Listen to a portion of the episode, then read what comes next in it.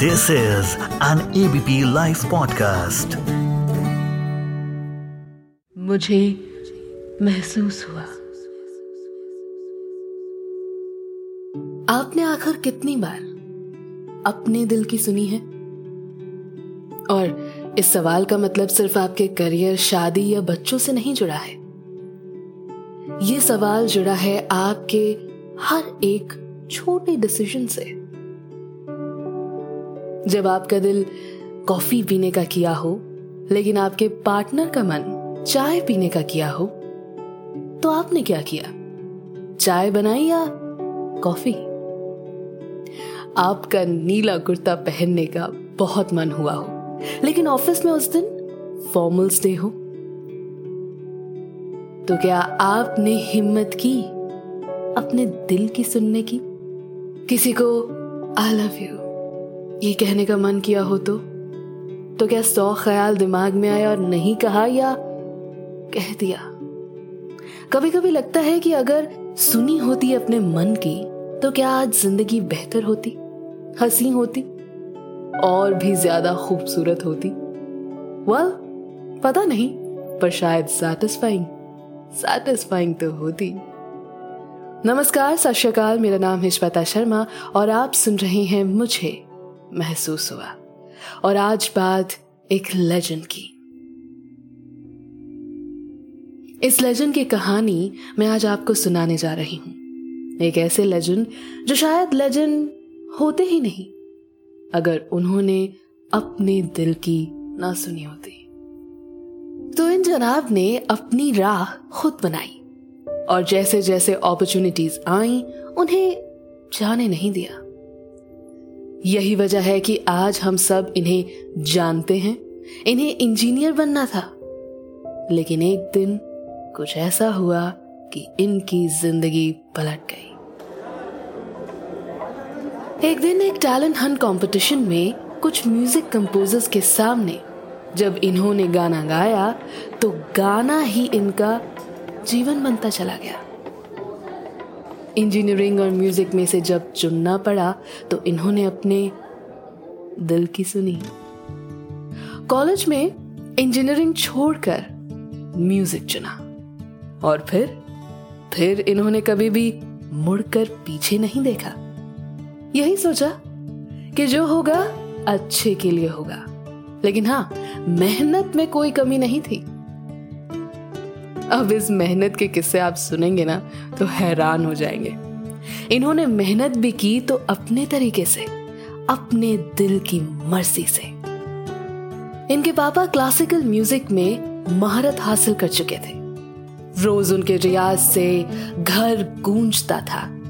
लेकिन हमारे लेजेंड हमारे लेजेंड ने ऐसे कोशिश नहीं की। इंस्टेड ये जनाब घर से निकल पड़े और पहुँच गए एक बड़े शहर में। बड़ा शहर यानी? यानी कि चेन्नई। और यहाँ अपने भविष्य की कहानी इन्होंने अपने तरीके से लिखी। चेन्नई जाकर इन्होंने अपना एक बॉय बैंड शुरू किया और संगीत में इनफॉर्मल ट्रेनिंग शुरू कर दी। फॉर्मल ट्रेनिंग नहीं थी लेकिन लेकिन इनकी लगन ना, लगन में कोई कमी नहीं थी। इसीलिए एक गिनीज वर्ल्ड रिकॉर्ड होल्डर भी हैं ये। इन्होंने पचास साल में चालीस हज़ार गाने गाए। और तो और, इन्होंने एट स्ट्रेच सत्रह घंटे तक गाने गाए हैं। सिर्फ़ एक दिन में क्या? और यही नहीं, सिर्फ़ एक दिन में 21 नए गाने इन्होंने ही गाए हैं। अगर अब भी मुझे इनका नाम बताने की ज़रूरत है ना? तो या तो आप भारतीय नहीं हैं या फिर आप काफ़ी यंग हैं।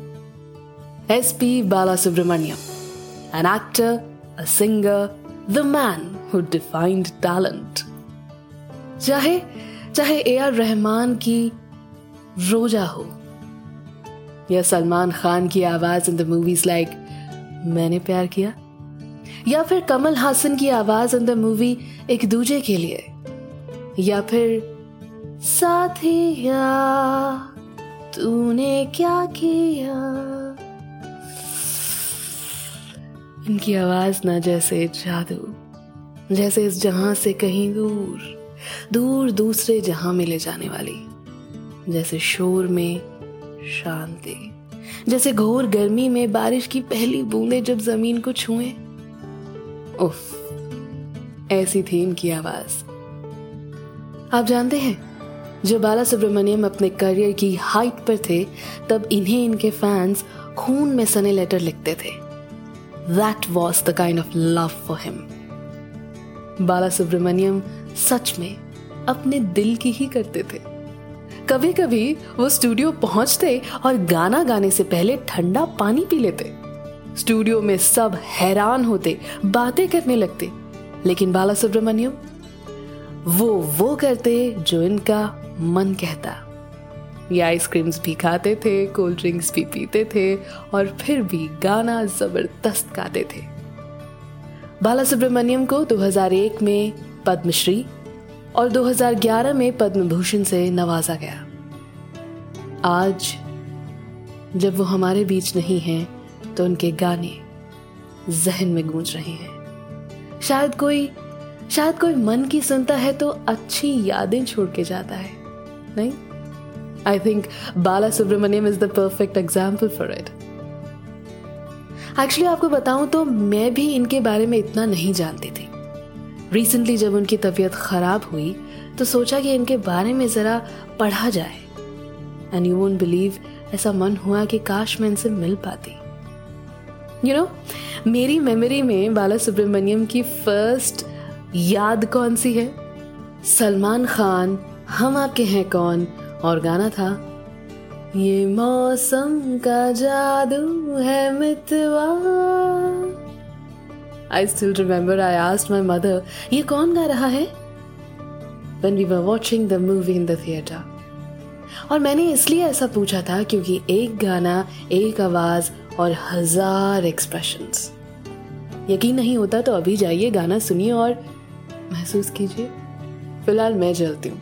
मैं जलती हूँ क्योंकि मैं अब ये गाना सुनने वाली हूँ। फ़िलहाल आप सुनते रहिए ABP live podcast